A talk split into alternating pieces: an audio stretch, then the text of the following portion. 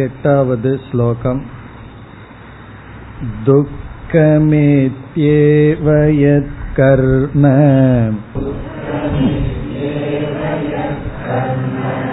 कायक्लेशभयात्यजेत्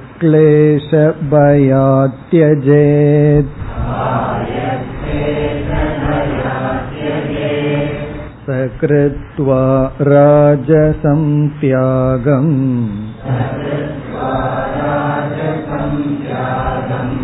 नैव त्यागफलं लभेत्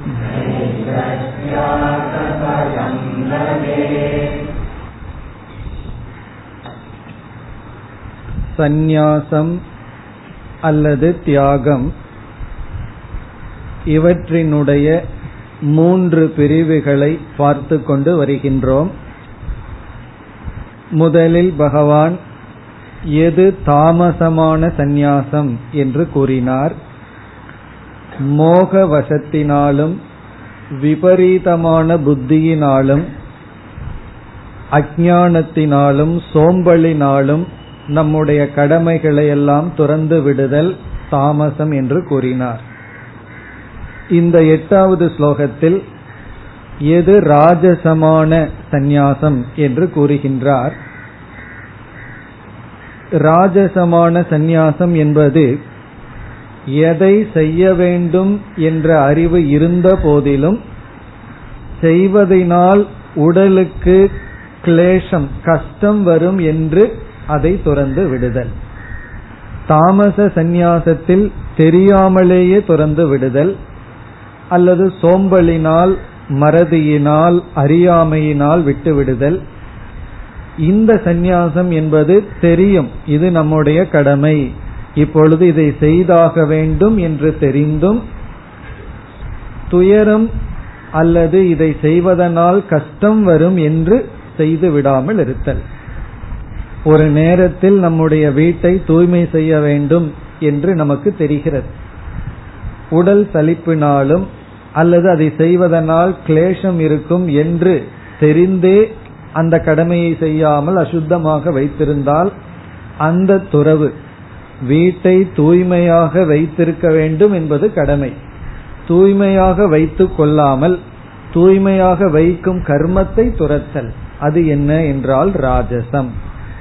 காரணம் என்ன? அது அப்படி தூய்மைப்படுத்துவதனால் உடலுக்கு கிளேஷம் உடலுக்கு கஷ்டம் வரும் என்று துறந்து விடுதல். இது ஒரு உதாகரணம். அதுபோல் நம்முடைய கடமைகளை எல்லாம் காய கிளேஷ பயாத். அதை கூறுகின்றார். முதல் வரிக்கு பார்த்தால் துக்கம் இத்தியேவ எத் கர்ம. எது கர்ம? எந்த நம்முடைய கடமைகள் துக்கம் இத்தியேவ அந்த கடமைகளை செய்யும் பொழுது துயரம் வரும் என்று கருதி பிறகு காய கிளேஷ பயாத் தியஜேத். காயம் என்றால் உடல். கிளேசம் என்றால் கஷ்டம். பயம் என்றால் உடலுக்கு கஷ்டம் வரும் என்ற பயத்தினால் தியஜே விட்டு விடுகிறார்களோ? துறந்து விடுகிறார்களோ? அது எப்படிப்பட்ட துறவு என்றால் ராஜசமான துறவு. அதாவது துயரம் என்பது ஒன்று துயரத்தை குறித்து பயம் என்பது இனி ஒன்று. இங்கு துயரத்தினாலும் துயரம் வந்துவிடும் என்ற பயத்தினாலும் இவர்கள் துறந்து விடுகிறார்கள். அதாவது இவர்களுக்கு சகன சக்தி இல்லை. சகனம் என்றால் பொறுத்து கொள்கின்ற சக்தி கிடையாது. பொறுமை இல்லை. உண்மையிலேயே நம்முடைய ஆன்மீக வளர்ச்சி என்பது எவ்வளவு தூரம் கஷ்டத்தை பொறுத்துக்க முடியுமோ அவ்வளவு தூரம் முன்னேறி இருக்கின்றோம் வளர்ந்திருக்கின்றோம். எல்லா கஷ்டங்களையும் நீக்குவதற்கு முயற்சி செய்வோம். ஆனால் சில கஷ்டங்களை நாம் அனுபவித்துத்தான் ஆக வேண்டும். அல்லது அந்த கஷ்டம் வந்ததற்கு பிறகு கஷ்டத்தை நீக்க முயற்சி செய்திருப்போம். அந்த முயற்சி பலன் கொடுக்க சில காலங்கள் ஆகும். இப்ப தலைவலி வந்து விட்டது நீக்க முயற்சி செய்து விட்டோம். மருந்து சாப்பிட்டோம். அது போய் வேலை செய்யறதுக்கு சில மணி நேரம் ஆகும். அதுவரை நாம் பொறுத்துத்தான் ஆக வேண்டும். அப்படி வாழ்க்கையில் தவிர்க்க முடியாமல் சில சங்கடங்களை நாம் சந்தித்துத்தான் ஆக வேண்டும். அதை பொறுக்காதவர்கள் அதை கண்டு பயந்து கொள்பவர்கள் துறந்து விடுதல். அவர்கள் எடுத்துக்கொள்கின்ற சந்நியாசத்தை ராஜசம் என்று பகவான் அழைக்கின்றார். இப்ப முதல் வரியில் எந்த கர்ம துயரம் என்றும் உடலுக்கு கிளேசம் வரும் என்ற பயத்தினால் துறந்து விடுகிறார்களோ அவர்கள் என்ன செய்கிறார்கள்? சகிருத்துவா ராஜசம் தியாகம். அவர்கள் ராஜசமான தியாகத்தை செய்து அவர்கள் செய்வது ராஜசம் தியாகம் ராஜசமான சந்நியாசம். ரஜோகுணத்திலிருந்து உதித்த சந்நியாசம். இவர்களுக்கு வந்து தேகாத்ம அபிமானம் அதிகமாக இருக்கும். இந்த உடல் மீது பற்று ரொம்ப இருக்கும்.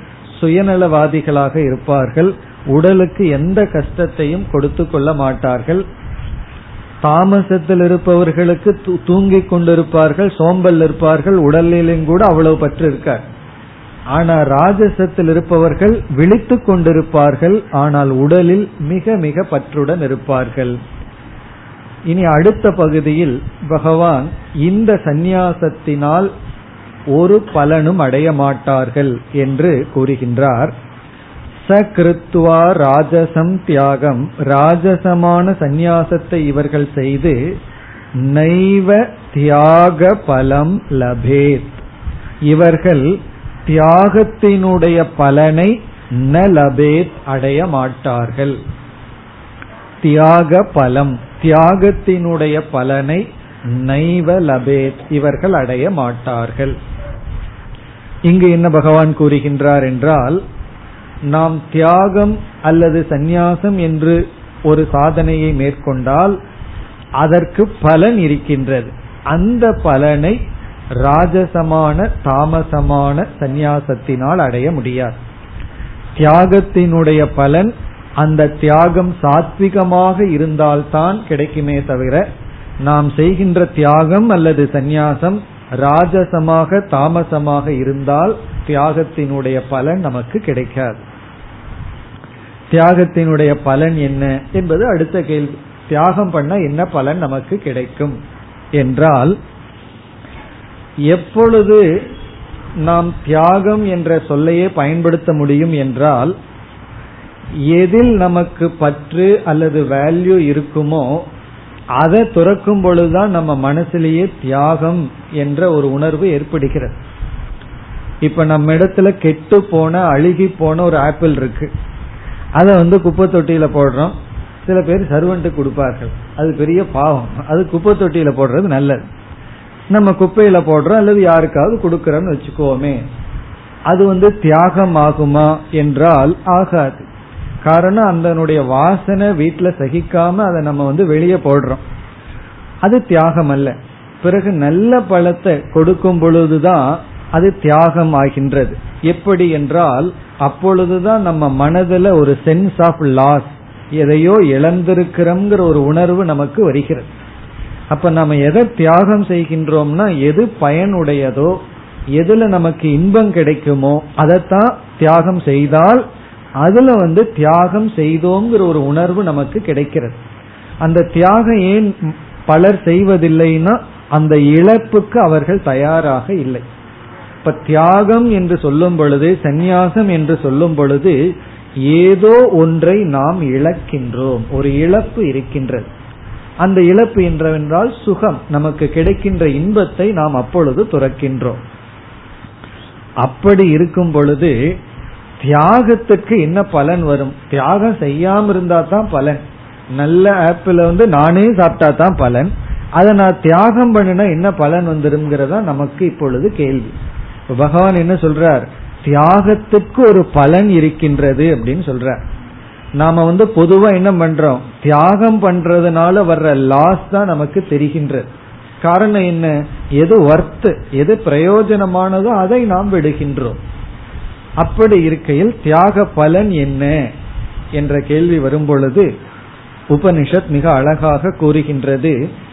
ஒரு பொருளை நாம் அனுபவிக்கும் பொழுது அந்த பொருளினால் ஒரு பங்கு சுகம் கிடைக்கிறது என்றால் அதே பொருளை தியாகம் செய்யும் பொழுது அந்த பொருள் தியாகம் செய்யப்பட்ட காரணத்தினால் நமக்கு அந்த பொருள் நிமித்தமாக நூறு பங்கு சுகம் கிடைக்கின்றது என்று உபனிஷத் வர்ணிக்கின்ற. ஒரு பொருளை நம்ம அனுபவிச்சோம்னா ஒரு பங்கு சுகமா? அதுல வைராகியம் வந்து தியாகம் செய்தால் அதிலிருந்து கிடைக்கிற ஆனந்தம் நூறு பங்கு என்று உபனிஷத் நூறு நூறாக சொல்லிக்கொண்டே போகின்ற. இதனுடைய பொருள் என்னவென்றால் நாம் ஒரு பொருளை அனுபவிச்சா சுகம் இருக்கு. அதுல வைராகியத்தை அடைஞ்சு அதை நாம துறந்தால் நமக்கு சுகம் அதிகம். இப்ப தியாக பலன்கிறது அந்த பொருளை விடுவதனால் தற்காலிகமான துக்கம் இருந்த போதிலும். அப்பொழுது மைண்டில் ஒரு லாஸை நம்ம ஃபீல் பண்ணாலும் பிறகு பரிணாம சுகம் அதிகம். ஒரு பொருளை நம்மளே அனுபவிக்கிறத விட அந்த பொருளை துறக்கும் பொழுது மனம் பக்குவம் பட்டு அந்த துறப்பதனால் வருகின்ற மன நிறைவு சாந்தி அந்த பொருளை வைத்திருப்பதை விட நூறு பங்குங்கிறது ஒரு உதாரணத்துக்கு தான் சொல்றோம். அதனுடைய சுகம் எல்லையற்றது. அத்தியாகத்தினுடைய சுகம்ங்கிறது மிக அதிகம். அதனாலதான் அந்த அளவுக்கு மனம் பக்குவம் இருந்தா தான் அந்த சுகத்தையே நாம் அனுபவிக்க முடியும் தியாகமும் நாம் செய்ய முடியும். இப்ப தியாக பலன் என்பது எதை நாம் துறக்கின்றோமோ அதை வைத்திருந்தால் என்ன இன்பம் கிடைச்சிருக்குமோ அதைவிட பல மடங்கு மன நிறைவு இன்பம். அதுதான் தியாக பலன். தியாக பலன் சாந்தின்னு சொல்லலாம் மன நிறைவுன்னு சொல்லலாம் அதிக சுகம்னு சொல்லலாம். இது வந்து சாதாரண புத்திக்கு விளங்காது. சாதாரண புத்திக்கு அனுபவிச்சா தான் சுகம்னு தோன்றும். அது எப்படி விட்டு கொடுத்தா சுகம்? நம்மளுடைய ப்ராப்பர்ட்டியோ ட்ரெஸ்ஸோ நகையோ ஏதோ ஒரு பொருள். அதை நம்ம வச்சுட்டாத்தேன சுகம்? மற்றவங்களுக்கு கொடுத்தா எப்படி சுகம்ங்கிறதான் புத்தி கேட்கும். அதெல்லாம் ராஜச தாமசமான சாத்விகமான புத்திக்கு தெரிகின்றது. அதை துறக்கும் பொழுதுதான் இன்பம் அதிகம். அந்த பலன் கிடைக்காது. தியாகம் செய்தால் அந்த நேரத்துல மனம் சற்று துயரப்பட்டிருந்தாலும் வருத்தப்பட்டிருந்தாலும் அதற்கு பிறகு மனதிற்கு கிடைக்கின்ற ஒரு அமைதி நிறைவு பலம் அதான் தியாக பலன். அது கிடைக்காது.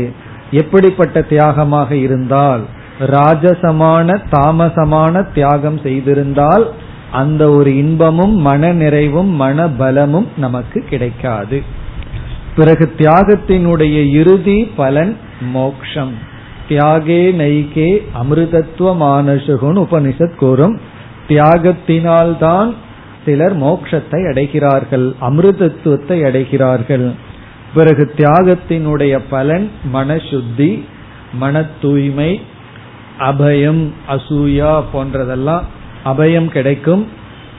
பிறகு பொறாமை போன்றவைகளெல்லாம் நமக்கு நீங்கும். அப்படி மன உறுதி மன தூய்மை மன நிறைவு சாந்தி மோக்ஷம் இவைகளெல்லாம் தியாகத்தினுடைய பலன்.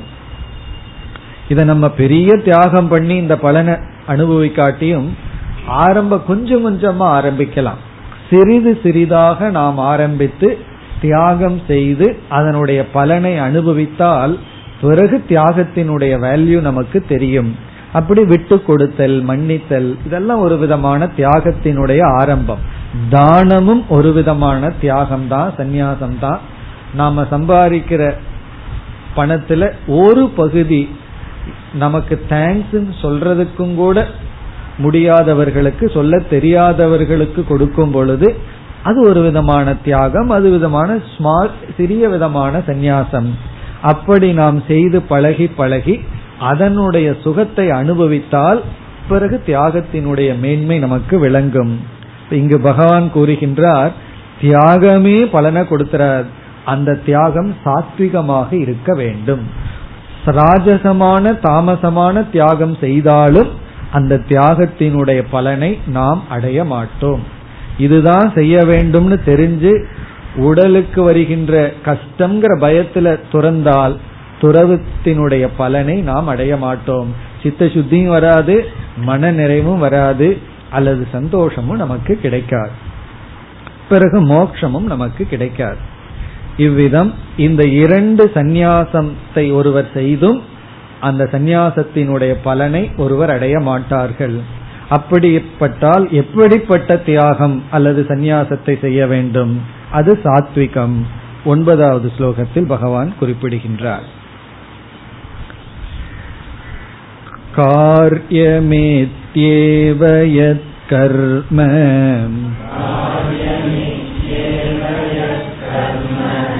नियतं क्रियतेऽर्जुन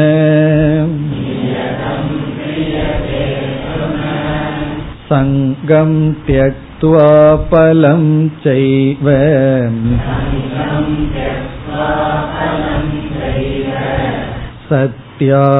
सत्यागसात्विको मतः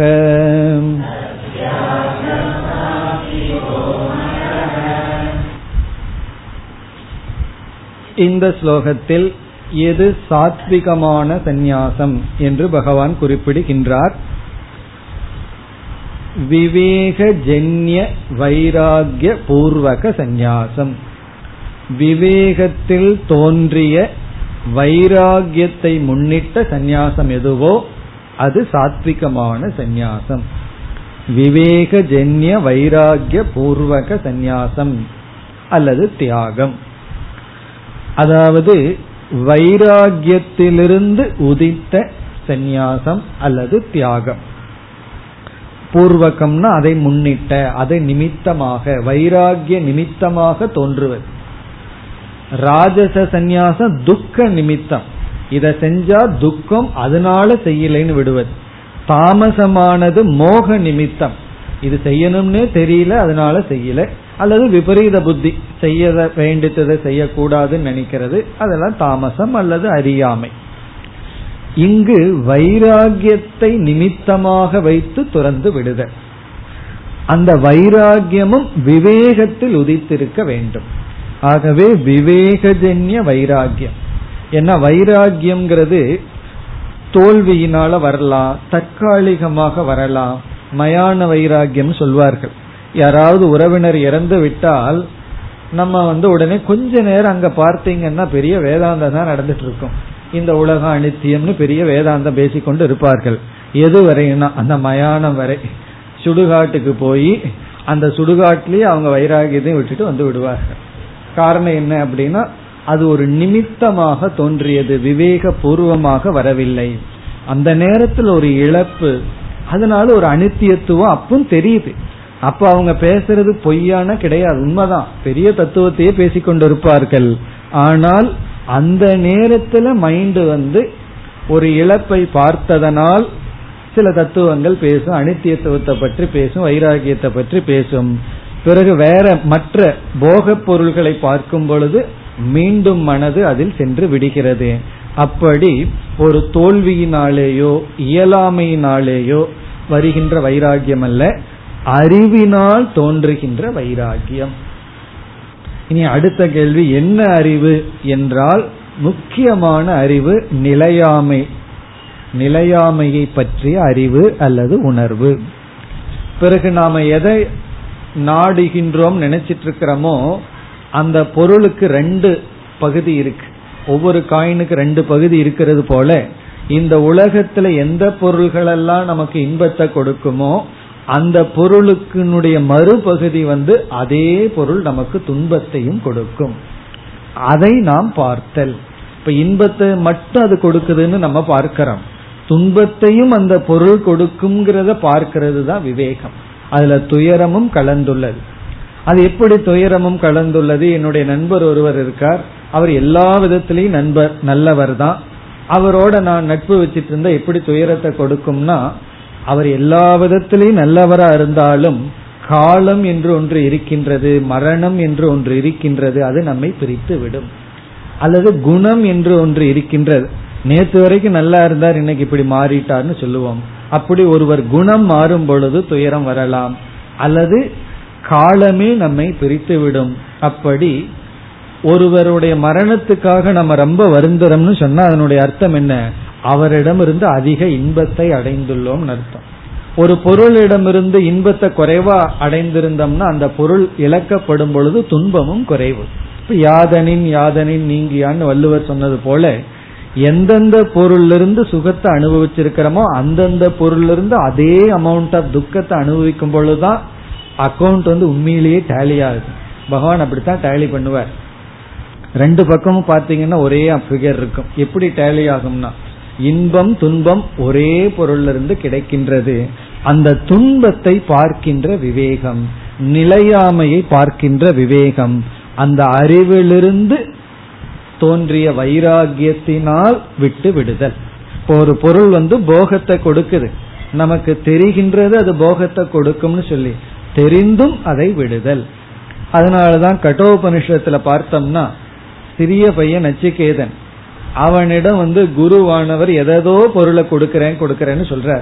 அவன் எல்லாத்தையும் வேண்டாம் வேண்டான்னு சொல்றான். அந்த சிறியவன் என்ன நினைக்கிறான்? இதெல்லாம் வேண்டான் மட்டும் நான் சொல்லிவிட்டா குருவானவருக்கு புரியாது. நான் சின்ன பையன் இது என்னென்ன சுகம் கொடுக்குன்னு எனக்கு தெரியல. அதனால வேண்டான்னு சொல்றார். அப்படி நினைச்சுக்குவார்னு சொல்லி அவன் விளக்குகின்றான். நான் ஏன் இதை வேண்டாம் என்று கூறுகின்றேன்? என்று தன்னுடைய விவேகத்தை வெளிப்படுத்துகின்றான். சர்வேந்திரியானாம் ஜெரயந்தி தேஜக. நீங்கள் கொடுக்கின்ற இந்த இன்பப் பொருள்களெல்லாம் இந்திரியத்தை பலகீனப்படுத்தும் அறிவை பலகீனப்படுத்தும் இவைகளெல்லாம் நிலையற்றதுன்னு சொல்லி நான் ஏன் நீங்கள் கொடுக்கின்ற போக பொருள்களை எல்லாம் வேண்டாம்னு சொல்கின்றேங்கிற காரணத்தையும் குறிப்பிடுகின்றான். அதுல வந்து அவனுடைய வைராகியம் விவேக பூர்வகம் என்று காட்டப்படுகிறது. அப்படி நாம் எதை துறந்தாலும் அந்த துறவு அறிவிலிருந்தும் வைராகியத்திலிருந்தும் வந்தால் அந்த துறவானது சாத்விகம். உன்னை நான் வேண்டான்னு சொல்லும் பொழுது எனக்கு என்ன தெரியணும்? அதை வச்சிருந்தா எனக்கு என்னென்ன சுகம் கிடைக்கும் என்னென்ன இன்பம் கிடைக்கும்னு எனக்கு தெரிஞ்சிருக்கணும். தெரிஞ்சும் எனக்கு அந்த இன்பம் வேண்டாம் ஆகவே அந்த பொருளும் வேண்டாம் அந்த சூழ்நிலையும் வேண்டாம் என்று விட்டு விடுதல்.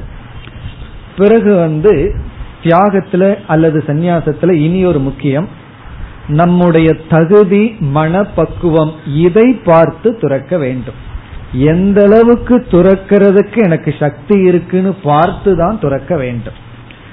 அப்படி இல்லாமல் துறவுங்கிறது உயர்ந்ததுதான். எல்லாத்தையும் துறந்துட்டு குகையில போய் காட்டுலயோ அல்லது எங்காவது குகையில போய் இருக்கிறது உத்தமந்தான் ஆனா அதற்கு எனக்கு தகுதி இருக்கான்னு பார்க்க வேண்டும். அந்த அளவுக்கு காலத்தை சாத்விகமான மனநிலையில வச்சிருக்கிறதுக்கு தகுதி இருக்கான்னு பார்த்துட்டு தான் துறக்க வேண்டுமே தவிர நம்முடைய தகுதிக்கு மீறி நாம் துறந்தால் அது ராஜசம் அல்லது தாமசம். உன்னை நம்ம விடுறதுக்கு முன்னாடி முழுமையா விட முடியுமா? விட்டு என்னால நிற்க முடியுமான்னு பார்த்துட்டு விடணும். ஒரு குழந்தை வந்து நடந்து பழகுகின்றது. அப்ப எதையாவது ஒன்ன பிடிச்சிட்டு நடந்து பழகும். அது எப்ப அதை விடணும்னா அதை விட்டாலும் அந்த குழந்தையினால நிக்க முடியுங்கிற ஸ்டேஜ் வரும்பொழுதுதான் விடணும். அவசரப்பட்டு குழந்தை விடும் பிறகு விழுகும். ஏன்னா அந்த குழந்தை கான்பிடென்ட் வந்துடும் என்னால நடக்க முடியும்னு. மூணு ஸ்டெப் நடக்க முடியும் அவ்வளவுதான். உடனே விட்டுரும். அப்ப விழும். அப்படி இல்லாமல் நாம் உன்னை விட்டுட்டோம் அப்படின்னா அதை திரும்பி பார்க்க கூடாது. அப்ப விடுவதற்கு முன் அது இல்லாமல் என்னால் இருக்க முடியுமா? என்று நம்ம எல்லாம் சோதிச்சு அதற்கு தயாரானதற்கு பிறகு விட்டு விடுவதுதான் சாத்விகமான சந்நியாசம். அப்படி இல்லை அப்படின்னா விட்டுருவான் மீண்டும் போய் அதை எடுத்துக்கும் சில பேர் வேண்டான்னு சொல்லி கிளீன் பண்ணும்போது டஸ்ட்பின்ல போட்டுருவாங்க. கொஞ்ச நேரம் கழித்து ஞானோதயம் வந்துடும் அது தேவைப்படுமேனு அப்புறம் அதை போய் பொறுக்கி எடுத்து வச்சுக்கிறது. ஒருவர் அப்படித்தான் ஒருவருக்கு ஒரு லெட்டர் வந்தது. ஒரு மூணு பக்கம் இருந்தது. அதை கண் முன்னாடியே படிச்சார். படிச்சுட்டு உடனே கிழிச்சு குப்பை தொட்டியில போட்டார். பிறகு திடீர்னு ஞாபகம் வந்தது அதுல ஏதோ ஒரு பாயிண்ட விட்டுட்டேனேன்னு சொல்லி. பிறகு அதை எடுத்து கொஞ்சம் கொஞ்சமா வச்சுட்டு படிச்சிட்டு இருக்காரு. அது ஏன் துற அப்பொழுதே கிழிச்சு போடணும்? ஒரு ரெண்டு நாளைக்கு பிறகு அதை செய்யலாம். அப்போ ஒரு சாதாரண லெட்டரை துறக்கிறதும் கூட எப்பொழுது துறக்கணும்னா அதில் இருக்கிற முழு பயனை அடைஞ்சதற்கு பிறகு துறக்கணுமே தவிர அவசரப்பட்டு நான் எதையும் ரொம்ப நேரம் வச்சுக்கிறது இல்லைன்னு அதுல ஒரு பெருமை அவருக்கு. அதனால என்ன பண்ண உடனே கிழிச்சிருவார். கிழிச்சிட்டு என்னன்னா மறுபடியும் பொறுக்கிறது. குப்பை தொட்டியில போய் மறுபடியும் பொறுக்கிறது. இதுதான் ராஜச தாமச சந்நியாசம். உன்னை விட்டுட்டோம்னா அது நம்ம விட்டு குப்பை தொட்டிக்கு போயிடுதுன்னு அர்த்தம். மீண்டும் நம்ம குப்பை தொட்டிக்கு போக கூடாதுன்னா அதை விடுறதுக்கு முன்னாடி கவனமாக விட வேண்டும். அது அறிவு பூர்வமாக வைராகியத்தினுடைய துணை கொண்டு தியாகம் செய்தால் சந்நியாசம் செய்தால் அது சாத்விகம். அதனால வந்து சந்நியாசத்துல கவனமா இருக்கணும். சில சமயங்கள்ல ஒரு பொருளை விடுறதுக்கு நமக்கு பக்குவம் இருக்கலாம். அப்படி பக்குவம் இருந்து அந்த பொருளை விடாம இருந்துட்டா தப்பே கிடையாது. இப்ப எனக்கு வந்து எல்லா பணத்தையும் விடுறதுக்கு பக்குவம் இருக்கு. ஆனா நான் விடாம என்னுடைய பீரோல பணத்தை வச்சிருந்தேன்னா அந்த பணம் எந்த விதத்திலையும் என்ன பாதிக்காது. ஏன்னா அந்த பணம் இல்லாம இருக்கிறதுக்கே எனக்கு சக்தி இருக்கும்போது அது இருந்துட்டா அது ஒரு குப்பை மாதிரி இருந்துட்டு போகுமே தவிர என்ன பாதிக்காது. ஆனால் பணத்தினுடைய தேவை எனக்கு இருக்கும்போது பணத்தை விட்டுட்டா தான் பிரச்சனை. காரணம் என்னன்னா பணத்தினால சில தேவை இருக்கும் பொழுது அதை விட்டு விட்டால் பிறகு மீண்டும் நாம் அதை நாடி சென்று செல்ல ஆரம்பித்து விடுவோம். அது பல இடங்கள்ல நம்ம பார்க்கிறோம். சிலர் வந்து எதுவுமே வேண்டாம் துறவுன்னு பிறந்து விடுவார்கள். அதற்கு பிறகு வந்து பணம்ங்கிறது அல்லது மற்ற இடமோ மற்றதோ எதற்கு தேவைப்படலாம்? மேக்சிமம் உடலை பாதுகாத்துக்கிறதுக்கு தேவைப்படலாம். சங்கரர் ஒரு ஸ்டெப் அதிகமாவே போய் சொல்லுவார். உடலினுடைய ஜீவிதத்துக்கும் கூட நமக்கு வந்து ஒரு போர்ஸ் இருக்கக்கூடாது தேவை இருக்கக்கூடாது அப்படின்னு சொல்லுவார். அப்படி அந்த மாதிரி இதுக்கு சிறிய பொருள் தேவைப்படலாம். ஆனா துறந்ததற்கு பிறகு அப்பீல் விட்டுட்டே இருக்கிறது. இதுக்கு பணம் வேணும் அதுக்கு பணம் வேணும்னு பணத்தையே நம்ம கேட்டுட்டு இருந்தோம்னா நம்ம என்ன பண்ணியிருக்கிறோம்னா உண்மையில் துறக்கவில்லை. அதாவது தகுதி இல்லாமல் நாம் துறந்து விட்டோம் என்பது பொருள். அப்படி துறந்தால் நமக்கு தியாகத்தினுடைய துறவினுடைய பலன் கிடைக்காது. ஆகவே சாத்விகமான தியாகம் சாத்விகமான சந்நியாசம் அதுதான் சந்நியாசத்தினுடைய தியாகத்தினுடைய பலனை நமக்கு கொடுக்கும். சில பேர்த்துக்கு தியாகத்துக்கு பலன் இருக்கான்னு ஒரு சந்தேகம். பகவான் சொல்லியிருக்காரு இருக்கின்றது என்று. தியாகத்துக்கும் சந்நியாசத்திற்கும் மிக மிக உத்தமமான பலன் இருக்கின்றது. அந்த பலனை அடைய வேண்டும். அதற்கு நாம் தகுதியை அடைய வேண்டும். வேறு விதமான சந்நியாசத்தினால் பலனை அடையாததனால் சிலர் என்ன நினைக்கிறார்கள்? சந்நியாசத்தினால தியாகத்தினால பலன் இல்லை என்று நினைக்கிறார்கள். எப்படிப்பட்ட தியாகம் சந்நியாசத்திற்கு பலன் இல்லை? ராஜச தாமசத்திற்கு தான் சாத்விகமான சந்நியாசத்திற்கு பலன் உண்டு. இனி இங்கு பகவான் என்ன செய்கின்றார்? ஏற்கனவே சந்நியாசத்தை ரெண்டா பிரிச்சிருந்தார். எல்லா கர்மத்தையும் திறந்து விடுவது ஒரு சந்நியாசம். சில கர்மங்களை வச்சுட்டு மற்ற கர்மங்களை துறந்து விடுதல் ஒரு சந்நியாசம். அதாவது சில நம்முடைய கடமைகளை வச்சுக்கிறது ஒரு பகுதி எல்லாத்தையும் துறந்து விடுதல் ஒரு பகுதி. நம்ம ஏற்கனவே பார்த்துட்டோம். பகவான் வந்து எதற்கு சப்போர்ட் பண்ணி பேசிட்டு இருக்கார்? எல்லா கர்மங்களையும் துறந்து விடுதலை பத்தி பேசல. நம்முடைய கடமைகளை செய்ய வேண்டும். மற்ற கர்மங்களை எல்லாம் துறந்து விடலாம்ங்கிறத பேசி இருக்கின்றார். ஆகவே இங்கு பகவான் இரண்டு சந்நியாசத்தில் எல்லா கடமைகளையும் துரத்தல்னு ஒரு சந்நியாசம். இரண்டாவது கடமைகளை வைத்துக்கொண்டு மற்ற கர்மங்களை துரத்தல் அந்த சந்நியாசத்தை பகவான் இங்கு குறிப்பிடுகின்றார். அதாவது நம்முடைய கடமைகளை செய்தல் மற்ற கருமங்களை எல்லாம் துறந்து விடுதல். இந்த பாவனையுடன் நாம் கடமையை செய்யும் பொழுது அதுவே சாத்விக தியாகம் அதுவே சாத்விக சந்நியாசம். கர்மயோகமாக நம்முடைய கடமைகளை செய்தல் என்பது சாத்விக சந்நியாசம் அல்லது சாத்விக தியாகம். இப்ப இங்கு வந்து பகவான் சாத்விகமான சந்நியாசம் என்று சொல்லும் பொழுது அனைத்து கர்மங்களையும் துரத்தலை எடுத்துக்கொள்ளாமல் பிறகு நம்முடைய கடமைகளை செய்தலை எடுத்துக் கொள்கின்றார். அப்ப கடமைகளை செய்தலே ஒரு விதமான சந்நியாசம். காரணம் என்ன? மற்றதை செய்யாம நம்முடைய டியூட்டியை வந்து இந்த பாவனையுடன் செய்வது ஒரு தியாகம். அதை கூறுகின்றார். காரியமித்யேவ எத் கர்ம. எது கர்ம? எந்த கர்மத்தை? காரியம் இத்தியேவ செய்துதான் ஆக வேண்டும் என்று. அது எந்த கர்மம்? அடுத்த சொல் நியதம். நியதம்னா நம்முடைய கடமைகள் நம்முடைய டியூட்டி. அவரவர்களுக்கு தெரியும் என்னென்ன கடமைகள் நம் முன் இருக்கின்றது? அந்த நியதம் கர்மத்தை எப்படி செய்யணும்? காரியம். காரியம்னா கடன் பட்டவன் போல். ஒருவர்கிட்ட கடன் வாங்கி இருக்கோம் திருப்பி கொடுக்கும் போது நான் தானம் பண்றேன்னு அவர்கிட்ட சொல்ல முடியும்? கடன் கொடுக்கறேன் திருப்பி கொடுக்கறேன்னு சொல்றது போல நம்முடைய கடமைகள் எல்லாம் ஒரு காரியம் செய்துதான் ஆக வேண்டும் என்ற பாவனையுடன் கிரியதே அர்ஜுனா செய்யப்படும் பொழுது. இப்ப நம்முடைய கடமைகளை வந்து காரியமாக செய்ய வேண்டும். பிறகு சங்கம் தெக்துவா. அந்த கடமைகளில் பற்று இருக்கக்கூடாது சங்கம். பலம் செய்வ. அதனுடைய பலனிலும் பற்றை துறந்து எது கர்ம கிரியதே எந்த ஒரு கர்மமானது செய்யப்படுகிறதோ சத்யாக சாத்விக மதக அந்த தியாகம் சாத்விகம் என்று கருதப்படுகிறது. சாத்விகமான தியாகம். இப்ப இந்த இடத்துல பகவான் சாத்விகமான தியாகம்ங்கிற இடத்துக்கு வரும்பொழுது விட்டு விடுதலை கர்மத்தை எல்லாம் விட்டு விடுதல்ங்கிறத சொல்றதுக்கு பதுவா எதை செய்யணுமோ அதை எப்படி செய்யணுங்கிறத மட்டும் குறிப்பிடுகின்றார். செய்ய வேண்டிய கடமைகளை பலனிலும் கர்மத்திலும் சங்கத்தை துறந்து பற்றை துறந்து கர்மயோகமாக செய்யும் பொழுது அதுவே ஒரு தியாகம் அதுவே ஒரு சந்நியாசம். இந்த இடத்துல நாம் இனி ஒரு கருத்தையும் புரிந்து கொள்ள வேண்டும்.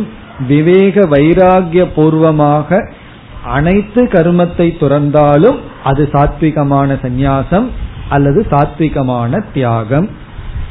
அதனுடைய பலன் மனநிறைவு சித்த சுத்தி மோக்ஷம் என்றும் புரிந்து கொள்ள வேண்டும். இப்ப இந்த இடத்தில் பகவான் கர்ம சந்நியாசத்தை விட்டு கர்ம பல சந்நியாசத்தை கூறி இருக்கின்றார். இப்ப இந்த மூன்று ஸ்லோகத்துடன் மூன்று விதமான சந்நியாசம் அல்லது தியாகம் முடிவடைகின்றது. இப்ப தியாகம் சந்நியாசம்ங்கிற இரண்டு சொற்களுக்கான விளக்கத்தை அர்ஜுனன் கேட்க நாம வந்து இறுதியா எப்படி புரிந்து கொள்ளலாம் என்றால் சந்நியாசம் என்றால் செயலளவில் துறந்து விடுதல். ஏற்கனவே பார்த்த கருத்து தான். இப்போ ஞாபகப்படுத்திக் கொள்ளலாம். தியாகம் என்றால் செயலை துறக்காமல் பலனை மட்டும் துரத்த அதாவது துரத்தல் என்பது நம்மளுடைய டியூட்டி இல்லாம கடமைகளை செஞ்சிட்டு இருக்கோம் சந்நியாசம்ங்கிற ஆசிரமத்திற்கு வரல. உடை எடுத்துக்கொள்ளவில்லை விரதம் எடுத்துக்கொள்ளவில்லை ஆனா நம்முடைய கடமைகளை தியாக மனப்பான்மையுடன் செய்து வருகின்றோம். அது தியாகம். சந்நியாசம்னா கடமைகளையும் விட்டு சந்நியாச ஆசிரமத்தில் இருந்தால் அது சந்நியாசம். இது வந்து மேலோட்டமான வேற்றுமை. இந்த வேற்றுமையும் இருக்கின்றது. வேற்றுமை இல்லாமல் இல்லை. தியாகம்ங்கிறதுக்கும் சந்நியாசத்துக்கும் வேற்றுமை இருக்கிறது. ஆனால் சொரூபத்தில் வேற்றுமை இல்லை. இதனுடைய சொரு ஆழ்ந்து சென்றால் இதனுடைய முக்கிய தன்மையில் வேற்றுமை இல்லை. அதனால்தான் பலனிலும் வேற்றுமை இல்லை. சந்நியாசத்தினால என்ன பலன் ஒருவருக்கு கிடைக்குதோ அதே பலன் தியாகத்தினாலும் கிடைக்கும். ஒருவர் செயலையே விடுறார் செயலினுடைய பலனையும் விடுறார். ஒருவர் செயல்படுறார் பலனை விடுறார். இருவருக்கும் ஒரே ஒரு பிரயோஜனம் கிடைக்கின்ற அதை மனதில் கொள்ள வேண்டும். பிறகு யாரு கர்மத்தையும் துறக்கலாம் என்றால் செயலையும் துறந்துட்டு யார் சந்நியாசத்துக்கு செல்லலாம் என்றால் அதையும் நம்ம முதல்ல பார்த்திருக்கின்றோம். சத்துவ குணம் சற்று அதிகமாக இருக்க வேண்டும். வைராகியமும் சற்று அதிகமாக இருக்க வேண்டும். அப்பொழுதுதான் அவர்கள் கர்மத்தையும் துறக்க முடியும். பிறகு காலத்தை நன்கு பயன்படுத்துகின்ற மன பக்குவம் இருக்க வேண்டும். இந்த சந்நியாசத்தினால வர்ற அட்வான்டேஜ் பிளஸ் டிஸ்அட்வான்டேஜ் என்னன்னா டைம் தான். காலம் நமக்கு ரொம்ப கிடைச்சிரும். உன்னை திறந்துட்டோம் ஒரு டியூட்டி ஒரு ரெஸ்பான்சிபிலிட்டி இல்லை அப்படின்னா நமக்கு கிடைக்கிறது என்னன்னா காலம். அந்த காலத்தை நன்கு பயன்படுத்த வேண்டும். சில பேர் வந்து ரிட்டையர்ட் ஆனா வீட்டில் இருக்கிறவங்களுக்கு எல்லாம் பயம். சனி ஞாயிறே அந்த ஆளை வச்சு தாக்கம் பிடிக்க முடியல. இனி ரிட்டையர்டு ஆயிட்டாருன்னா எப்படி அவரை வச்சுட்டுன்னு சில பேர் என்னிடத்திலே சொல்லி இருக்கிறார்கள் அதாவது சனி ஞாயிறு ஒழுங்கா என்னால வீட்டு வேலை பண்ண முடியறதில்ல கிச்சன்ல வந்துட்டு தேவையில்லாத பேசி ட்ரகலை பண்ணிட்டு இருக்கார் அவர் இனி வேற ரிட்டையர் ஆயிட்டார்னா எப்படி என்னுடைய வீடு இதுன்னு சொல்லி பல பேர் வந்து சொல்லி இருக்கின்றார்கள் அதனுடைய காரணம் என்னன்னா ரிட்டையர்மெண்ட் ஆயிட்டா ஃபுல் டைம் என்ன பண்றதுன்னு தெரியல. அதனால வீட்டில் இருக்கிறவங்கிட்ட அவங்க வேலையும் செய்ய விடாம இந்த ஹவுஸ் ஒய்ஃபுக்கு ரிட்டையர்மெண்ட்டே கிடையாது. அதனால ரொம்ப சேஃப் அது. ஏதாவது வேலை வீட்டில் இருந்துட்டே இருக்கும். ஆனா ஆபீஸுக்கு போறவங்க காலையில இருந்து சாயந்தரத்து வரைக்கும் வேலை சொல்லி வேலை செஞ்சு மக்களோட டிரான்சாக்ட் பண்ணி பழகியாச்சு.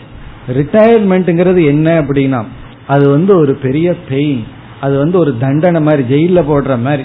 ரிலீஸ் பண்றாங்கன்னு நினைக்கிறாங்க. உண்மையிலேயே ஜெயில் அதுதான். என்ன பண்றதுன்னு தெரியல. காரணம் என்ன? அந்த காலத்தை பயன்படுத்த தெரியவில்லை. அதனால என்ன மற்றவங்களுக்கு ஹிம்சை நமக்கும் ஹிம்சை. அப்போ காலம்ங்கிறது நமக்கு சந்நியாசத்துல கிடைக்கிற ஒரு அது வரமா அல்லது சாபமா? அவங்கவுங்க மனநிலையை பொறுத்தது. எனக்கு இவ்வளவு டைம் கிடைச்சிருக்குதுங்கிறது என்ன ரொம்ப பேர் என்ன சொல்கிறார்கள்?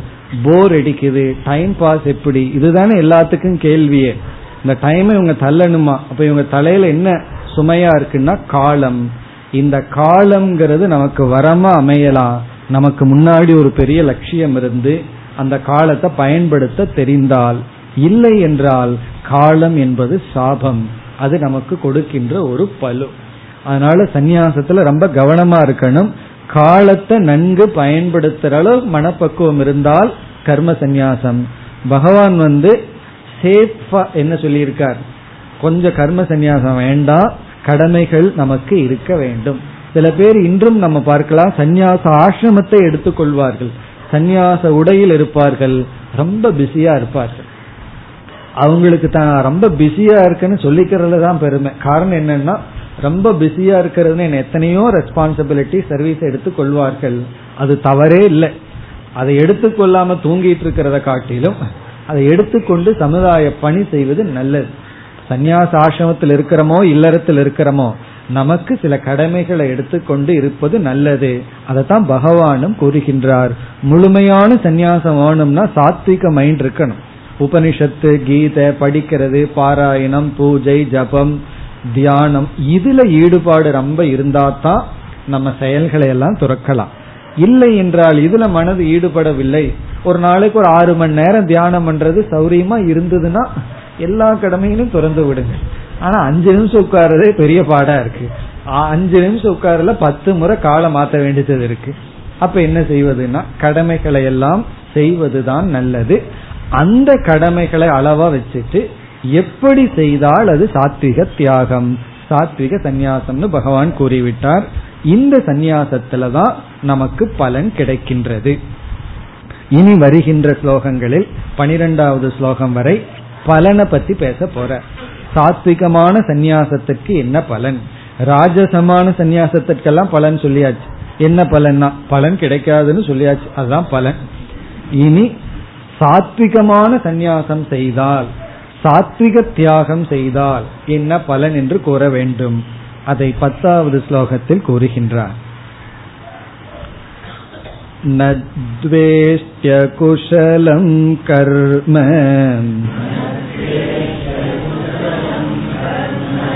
कुशले नानुषज्यते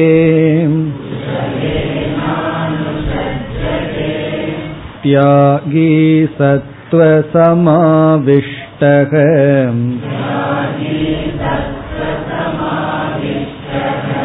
मेधावी चिन्न संशयः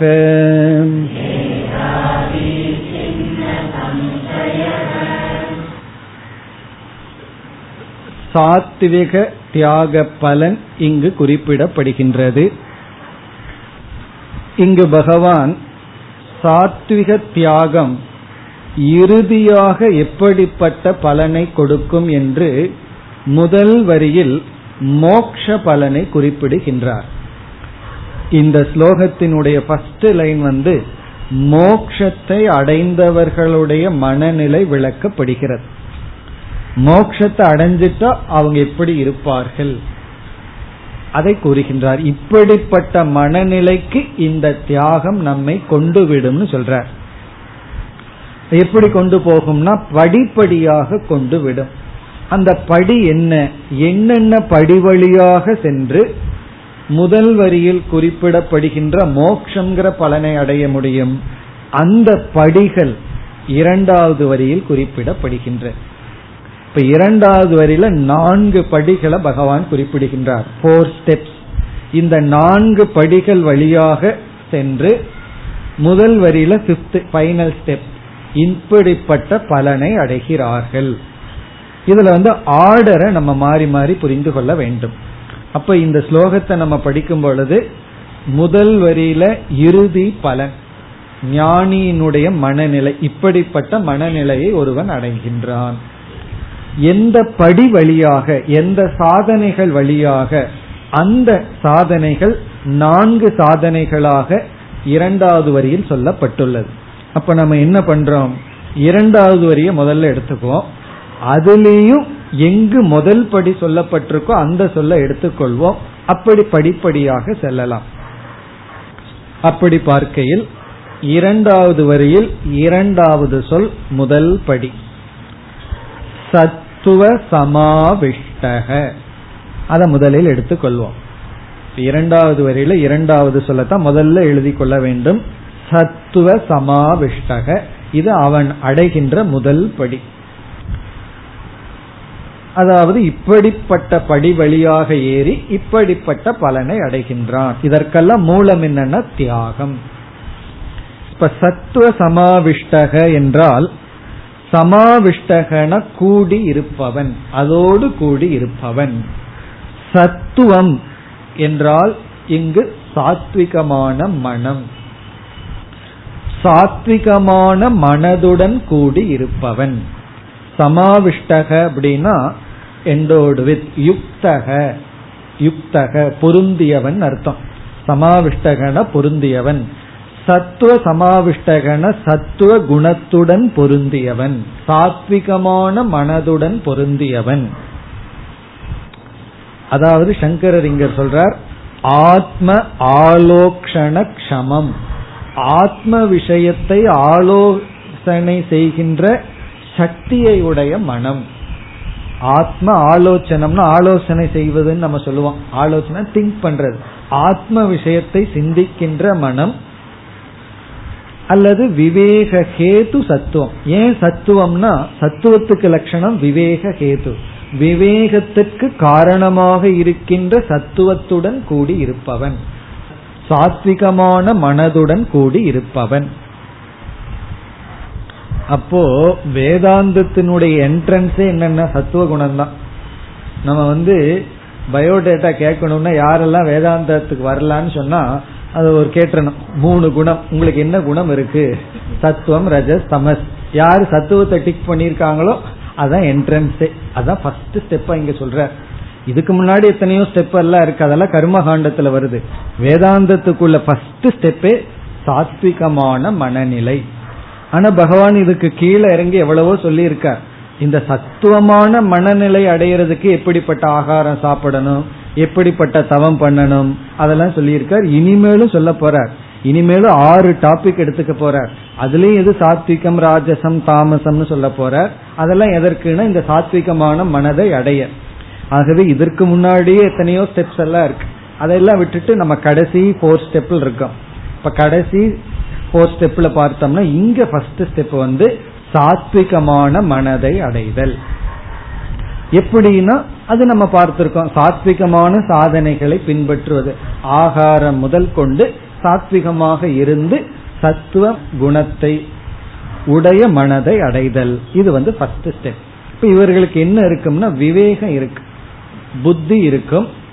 இனி அடுத்த ஸ்டேஜ் என்ன? இந்த விவேகத்தினுடைய பலன் என்ன என்றால் இரண்டாவது வரியில் முதல் சொல் தியாகி. தியாகி என்றால் இவர் தியாகத்தை மேற்கொள்பவர். இந்த தியாகம் எப்படி? சென்ற ஸ்லோகத்துல தான் பார்த்தோம். சத்துவ குணத்திலிருந்து உதித்த தியாகம். இப்ப சத்துவ குணத்தை உடையவர்கள் என்ன செய்வார்கள்? அவர்கள் செய்வது தியாகம். அந்த தியாகம் எப்படி இருக்கும்? சாத்விக தியாகம். இப்ப சத்துவ குணத்தில் இருப்பவர்கள் வந்து தியாகியாக மாறுகிறார்கள். தியாகியாக மாறுகிறார்கள்னா அவர்கள் செய்கின்ற தியாகம் அவர்கள் செய்கின்ற சந்நியாசம் சாத்விக சந்நியாசமாக இருக்கும் அர்த்தம். இப்ப தியாகம் என்றால் இங்கேயும் நம்ம எப்படி புரிந்து கொள்ளலாம்? எல்லா கர்மத்தையும் விட்டு விடுகின்ற தியாகம்னு புரிந்து கொள்ளலாம். அல்லது பார்ஷியல் நம்முடைய கடமையை தவிர மீதியை துறந்து விடுதல். ஏதோ ஒரு தியாகம். அல்லது பல தியாகம் சங்க தியாகம் இப்படி அவர்கள் தியாகி ஆகிறார்கள். அது செகண்ட் ஸ்டேஜ் இப்ப ஃபர்ஸ்ட் ஸ்டேஜ் வந்து நம்ம சத்துவ குணத்தை அடைதல். சத்துவ குணத்தினுடைய விளைவு சாத்விக தியாகத்தில் நம்மை கொண்டு விடும். நம்மை தியாகி ஆக்கும். ஏன்னா இந்த சத்துவ குணம் என்ன பண்ணும்? அறிவு விவேகத்தை காட்டும். இது வந்து நாட வேண்டும் இதை விட வேண்டும்ங்கிற அறிவை கொடுக்கும். இப்ப எதை விடணுமோ அதை விட்டுருவோம். எதை நாடணுமோ அதை நாடுவோம். அப்ப நாம் தியாகி ஆகின்றோம். சந்நியாசத்தை அடைகின்றோம். இது செகண்ட் ஸ்டேஜ் தேர்டு ஸ்டேஜ் என்ன? மேதாவி. தியாகிக்கு பிறகு இவன் மேதாவி ஆகின்றான். இந்த வார்த்தை அழகான வார்த்தை. ஆனா பழக்கத்துல திட்டுறதுக்கு பயன்படுத்திட்டோம். அதனால வார்த்தையினுடைய பியூட்டியே போயிடுது. நீ பெரிய மேதாவியான்னு திட்டி திட்டி மேதாவின்னு சொன்னாவே ஒரு மாதிரியா இருக்கிற மாதிரி ஆயிப்போச்சு. அப்படி அல்ல. மேதா அப்படிங்கிறதுக்கு தாரண சக்தின்னு அர்த்தம். மேதான ரீட்டைனிங் பவர் ஒரு விஷயத்த படிச்சா அல்லது ஒரு வகுப்பு ஒரு மணி நேரம் கேட்டா எவ்வளவு அந்த வகுப்பை முழுவதும் மனதுக்குள்ள வச்சுக்கிற சக்திக்கு பேர் மேதா. மெமரி பவர் தாரண சக்தி. விஷயத்தை கிரகிச்சுக்கிறது ஒரு சக்தி. அதை மனசுல தங்க வைக்கிறது இனி ஒரு சக்தி. இது தங்க வைக்கிற சக்திக்கு தான் மேதான்னு பேர். இந்த ரெண்டும் வேணும். சில பேர்த்துக்கு குயிக்கா புரிஞ்சிடும் ஆனா குயிக்கா போயிரும். புரிஞ்சு போச்சுன்னு சொல்லுவாங்க தெரியுமா? புரிஞ்சு போச்சுன்னு அர்த்தம். புரிஞ்சது ஆனா அப்பவே போயிடுதுன்னு உள்ள நிக்காது. அந்த நேரத்துக்கு புரிஞ்சிடும் ஷார்ப் இன்டலெக்ட் இருக்கும் ஆனா உள்ள தங்காது. சில பேர்த்துக்கு புரிய வைக்கிறது கஷ்டம் ரொம்ப கஷ்டம். புரிஞ்சுட்டா போகாது. என்னென்ன உள்ள தங்கிடும் அப்படி ரீடைனிங் பவர் ரொம்ப பேர்த்துக்கு இருக்கும். ரிசப்ஷன் வந்து ஒன்னு ரீடென்ஷன்ங்கிறது ஒன்று அதை வச்சுக்கிறதுங்கிறது ஒன்று புரிஞ்சுக்கிறதுங்கிறது ஒன்று பொதுவா மேதா அப்படின்னா வச்சுக்கிறது. வச்சுக்கிற சக்தி. ஆனா இந்த இடத்துல சங்கரர் வேற அர்த்தம் கொடுக்கிறார். இங்க மேதா அப்படிங்கிறதுக்கு ஆத்ம ஞானம்னு பொருள் கொடுக்கின்றார். மேதாவின ஆத்ம ஞானி ஆத்ம தத்துவத்தை அறிந்தவன். ஆத்ம ஞானவான் இங்க மேதா அப்படின்னா ஆத்ம ஞானம்னு அர்த்தம் கொடுக்கிற. சாதாரண அர்த்தம் அல்ல. சாதாரண அர்த்தம் என்னன்னா மேதாவினா என்ன விஷயத்த அவன் புரிஞ்சிட்டாலும் அதை வச்சிருப்பான் வச்சு காப்பாத்துவான்னு அர்த்தம். இந்த இடத்துல வந்து மேதான ஆத்ம ஞானம் மேதாவின ஆத்ம ஞானத்தை உடையவன். அப்ப ஸ்டெப் எப்படி? மூணாவது ஸ்டெப்ல எங்க இருக்கும்? ஃபர்ஸ்ட் ஸ்டெப்ல வந்து சாத்விகமான மனம். அந்த சாத்விகமான மனம் சாத்விகமான தியாகத்தை நம்மை செய்ய வைத்தது. அந்த தியாகத்தினுடைய பலன் ஆத்ம ஞானம் இதுதான் டைரக்ட் பிரயோஜனம். தியாகம் வந்து சாத்விகமான தியாகம் பண்ணா நமக்கு நேர ஆத்ம ஞானத்தை அது கொடுத்து விடுகிறது. இந்த தியாகம் மட்டும் ஆத்ம ஞானத்தை கொடுத்து விடாது. தியாகம் ஆத்ம ஞானத்தை அடையிறதுக்கான சாதனையை நமக்கு கொடுத்து விடும். இப்ப வந்து பணம் இருந்தா நல்லா சாப்பிடலான்னு சொல்லுவார்கள். பணம் இருந்தா சாப்பிடலான்னா நூறு ரூபா நோட்டு இருந்தா உடனே சாப்பிடலான்னு அர்த்தமான பணம் என்ன செய்யும்னா எதை சாப்பிடக்கூடிய பொருளோ அதை வாங்கி கொடுக்கறதுக்கு உதவி செய்யும். அதே போல தியாகம் ஞானத்தை கொடுக்கும் அப்படின்னா ஞானத்தை எது நேரடியா கொடுக்குமோ அதுல தியாகம் நம்மை கொண்டு செலுத்தும். அது என்ன? என்றால் சாஸ்திர ஆச்சாரியக அப்படின்னு விளக்காசிரியர் சொல்ற ஆசிரியரும் சாஸ்திரமும்.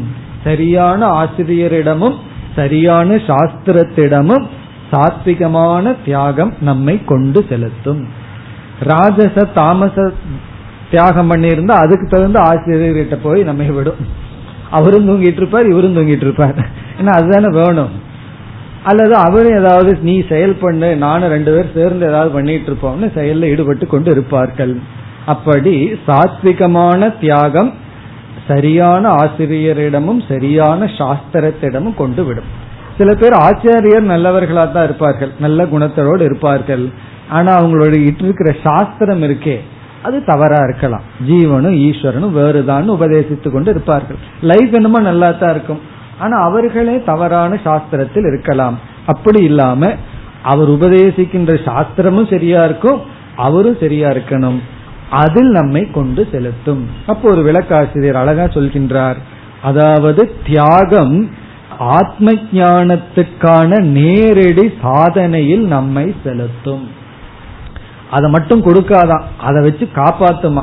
சில பேர்த்துக்கு சாஸ்திரம் கிடைச்சிரும் ஆனா அதை வச்சு காப்பாற்ற முடியாம போயிரும். அப்படி இல்லாமல் நம்ம ஆத்ம ஞானத்துக்கு நேரடியான சாதனையில் நம்மை சேர்க்கும். எது தியாகத்தினுடைய பலன். இதுதான் தியாகத்தினுடைய முக்கிய பலன். இந்த பலன் வந்து நமக்கு எதை கொடுத்திருக்குன்னா மேதாவி. மேதாவின ஞானம் ஆத்ம ஞானம் இனி அடுத்தது சின்ன சம்சயக. அதாவது ஆத்ம ஞானத்தை அடைஞ்சாலும் கூட இந்த ஆத்ம ஞானம் என்ன சொல்லுது? நான் ஆத்மா பூர்ணமானவன் என்றெல்லாம் சொல்லுது. ஆனா நம்முடைய அனுபவம் பிறகு இந்த மற்ற சாஸ்திரம் எல்லாம் இருக்கு. வேதாந்தத்தை தவிர உபனிஷத்தை தவிர அத்வைதத்தை தவிர மற்ற சாஸ்திரம் எல்லாம் ஜீவன் வேறு ஈஸ்வரன் வேறு நீ அல்பமானவன் சொல்லிட்டு இருக்கு அப்ப என்ன ஆகும்னா நமக்கு யாருமே சப்போர்ட் இல்லாம இருக்கும்.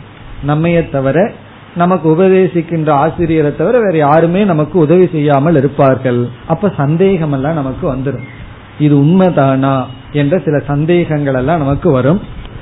சந்தேகம்ங்கிறது ஆரம்பத்திலிருந்தே இருக்கும். எது மோக்ஷம்? அதுல ஒரு சந்தேகம். இப்ப இந்த இடத்துல சந்தேகத்தை பற்றி ஒரு விளக்காசிரியர் பெரிய லிஸ்டே கொடுக்கிறார். என்னென்ன சந்தேகம் எல்லாம் நமக்கு வரலாம்? எது மோக்ஷங்கிறதுல சந்தேகம் வரும்? எது மோட்சத்திற்கான சாதனைங்கிறதுல சந்தேகம் வரும்? எந்த சாஸ்திரம் நமக்கு உதவி செய்யுங்கிறதுல சந்தேகம் வரும்? ஆத்மாவினுடைய சொரூபம் உண்மையில் என்னங்கிறது சந்தேகம் வரும். இப்படி எத்தனையோ சந்தேகங்கள் படிக்கிறதுக்கு முன்னும் படிச்சு கொண்டிருக்கின்ற பொழுதும் சில சமயம் ஞானத்தை சரியா அடைஞ்சிருப்போம். இருந்தாலும் நமக்கு சந்தேகம் வரலாம். ஒருவர் ஒரு கேள்வி கேட்டா சந்தேகம் வந்துடும் அந்த நம்மளுடைய ஞானம் சரியானதா இருந்தாலும் சந்தேகம் வந்து விடலாம். சில பேர் கேட்கிற கேள்வியிலேயே நமக்கு பயந்துட்டு சந்தேகம் வந்துடும் ஒரு ட்ரெயின் வந்து எட்டு மணிக்கு போகுதுன்னு நமக்கு நல்லா தெரியும். ஞானம் தான் ஒருவர் வந்து பேசுற பேச்சு துவனி சுரத்திலேயே நமக்கு சந்தேகத்தை உருவாக்கிடுவார்கள். கிடையாது அது ஒன்பது மணி தான் அப்படின்ட்டுவார்கள் நமக்கே சந்தேகம் வந்துடும் இந்த சந்தேகம் எப்படி சரியான ஞானம் இருந்தும் நமக்கு சந்தேகம் வந்துடும் இப்போ ஒன்பது மணி தானே இங்க எட்டு மணிக்கு புறப்படுவோம். ஆனா ஒன்பது மணி வரைக்கும் அங்க ட்ரெயின் இருக்கு அது வேற பிரச்சனை. நம்ம ரயில்வே அப்படி இருக்கும். இருந்தாலும் அந்த ஞானம் நமக்கு பிரயோஜனம் இல்லாம போகும். சரியான ஞானம் இருந்தாலும். அப்படி இந்த சந்தேகம்ங்கிறது ஞானத்தையே அசைக்கக்கூடியது. இந்த சாதகன் என்ன செய்வானா ஆத்ம ஞானம் வந்தவுடன் இந்த தியாகத்தினுடைய பலன் எக்ஸ்டென்ஷன் ஆகும்னு பிருகதாரண்ய உபனிஷத்துல சொல்லப்பட்டிருக்கு. இந்த தியாகம் பண்ண என்னன்னா இந்த தியாகம் ஆத்ம ஞானம் வரைக்கும் அல்லவா? இந்த ஞான மோட்சத்தை அடையிற வரைக்கும் இந்த தியாகம் நம்மை பாதுகாத்து கொண்டு விடும்னு உபனிஷத் கூறுகின்றது. அப்படி இந்த தியாகத்தினுடைய அடுத்த பலன் என்ன? சின்ன சம்சயக. சம்சயகன சந்தேகம். சின்ன என்றால் நீக்கப்படும். அனைத்து சந்தேகங்களும் நீக்கப்பட்டவடான நிலையை அடைகின்றான். தமிழ்ல சின்ன சம்சயகனா கொஞ்சம் சின்ன சந்தேகம்னு அர்த்தம். அதுவல்ல இது சின்னம்னா வெட்டப்பட்ட. சின்ன பின்னமாச்சுன்னு சொல்லியிருக்கோம். அதுவும் சமஸ்கிருத வார்த்தை தமிழ்ல விளையாடி இருக்கு. சின்ன பின்னமா சின்னம்னா வெட்டப்பட்ட சம்சயகன சந்தேகம். எல்லா சந்தேகங்களும் நீக்கப்பட்ட மனநிலையை அடைகின்றான். அறிவில் உறுதியை தெளிவை அடைகின்றான். அறிவில் உறுதி அப்படின்னா சந்தேகம் இல்லாத அறிவு தான் அறிவில் உறுதி. உறுதியான அறிவு அப்படின்னா என்ன அர்த்தம்னா இப்ப வந்து ட்ரெயின் எட்டு மணிக்குன்னா உறுதியான அறிவு என்ன பத்து முறை எட்டு மணிக்கு எட்டு மணிக்குன்னு தியானம் பண்ண உறுதியான அறிவானா இல்ல. சந்தேகமே இல்லாத அறிவுக்கு தான் உறுதியான அறிவு. ஜபம் பண்றதுனால உறுதியான மனம் கிடைக்கும். பகவானுடைய நாமத்தை ஜபம் பண்ணா அறிவு உறுதியாகாது மனம் உறுதியாகும். ஆனால் அறிவுக்கு வருகின்ற சந்தேகத்தை நீக்கினா தான் அறிவு உறுதியாகும்.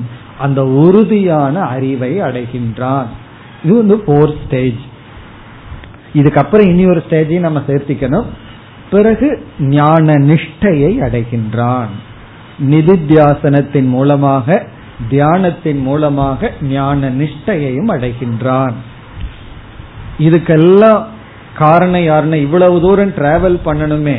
ரொம்ப தூரம் டிராவல் பண்ணணும் கார்ல போயிட்டே இருக்கணும்னா பெட்ரோல் தீர்ந்து போக கூடாதல்ல அந்த பெட்ரோல் தான் தியாகம்.